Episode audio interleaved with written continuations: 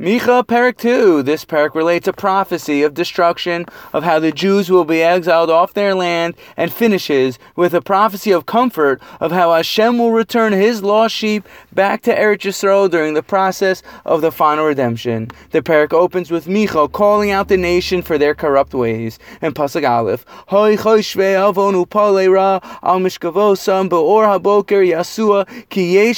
yadam. Woe to those who plan iniquity and divide evil upon their beds. They carry it out the break of dawn because it is within their power to do so. The Metzudas and the Malbim explain normally, God doesn't punish a person for just thinking to do evil. However, here in Micha's generation, God held them accountable for their thoughts because that's all they thought about. It's important to note in general, just because you think something doesn't make it true. As thoughts fly in and out of our minds, we don't need to take every thought that comes to our mind so seriously.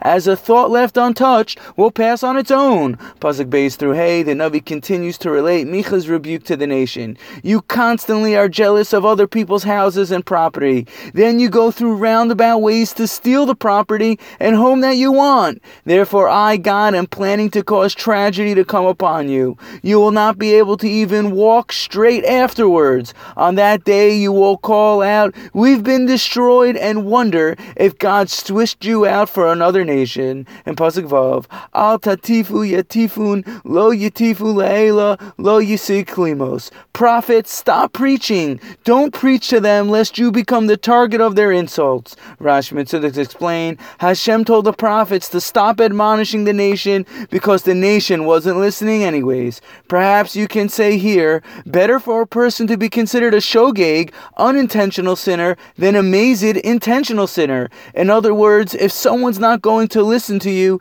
it can be better to leave them alone so they're not directly transgressing your word or the words of the Torah. Over here, although it's a harsh prophecy, you can see Hashem's love for the nation as he tells the prophets not to deliver the word of God because it's better for the nation to be considered a shogeg, unintentional sinner, than a mazed intentional sinner. Pasuk Zayin through Yad the Navi continues to relate harsh rebuke, how the nation is going to be thrown off their land and sent into exile. Why do you say my word is bad when it's beneficial to you? You did not teach my word properly to your children. Therefore, you will need to get up and go from your land and find new homes someplace else. The Navi now turns its attention to a prophecy of redemption. Note, most Meforshim learn this as a positive prophecy. However, some Meforshim learn this as a continuation of the previous negative one. In Pasuk Yud Beis, Asof Esof Yaakov Kulach Kabetz Kabetz Sheris Yisrael Yachad Asimenu Kitzon Bitzara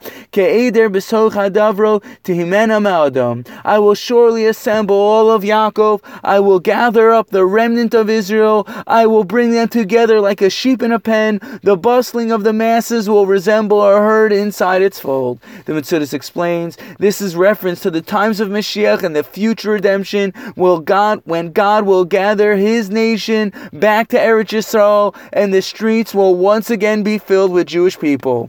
Thank you, Hashem, for the beginning of the fulfillment of this prophecy. There are currently over 6 million Jews back in Eretz Yisrael, and the streets and roads are hustling and bustling with Jews. Baruch Hashem, there is plenty of traffic in Yerushalayim and throughout Eretz Yisrael in general, as Eretz Yisrael has become repopulated with Am Yisrael, as was predicted by the great prophets over 2,000 years ago. In Pasuk Gimel, which is the end of the parak, it says, Allah aparetz lifnehem Partu v'yavru shar v'yatzau bo v'yavor malkam lifneim v'Hashem berosham. This the one who makes the breach went up ahead of them. They breached and advanced through the gate. They left through it. Their king passed before them with God at their head. Ramad Wali explains this is reference to Mashiach, who is called Ben Partzi, the son of Peretz, which literally means Mashiach, who is a descendant from Peretz.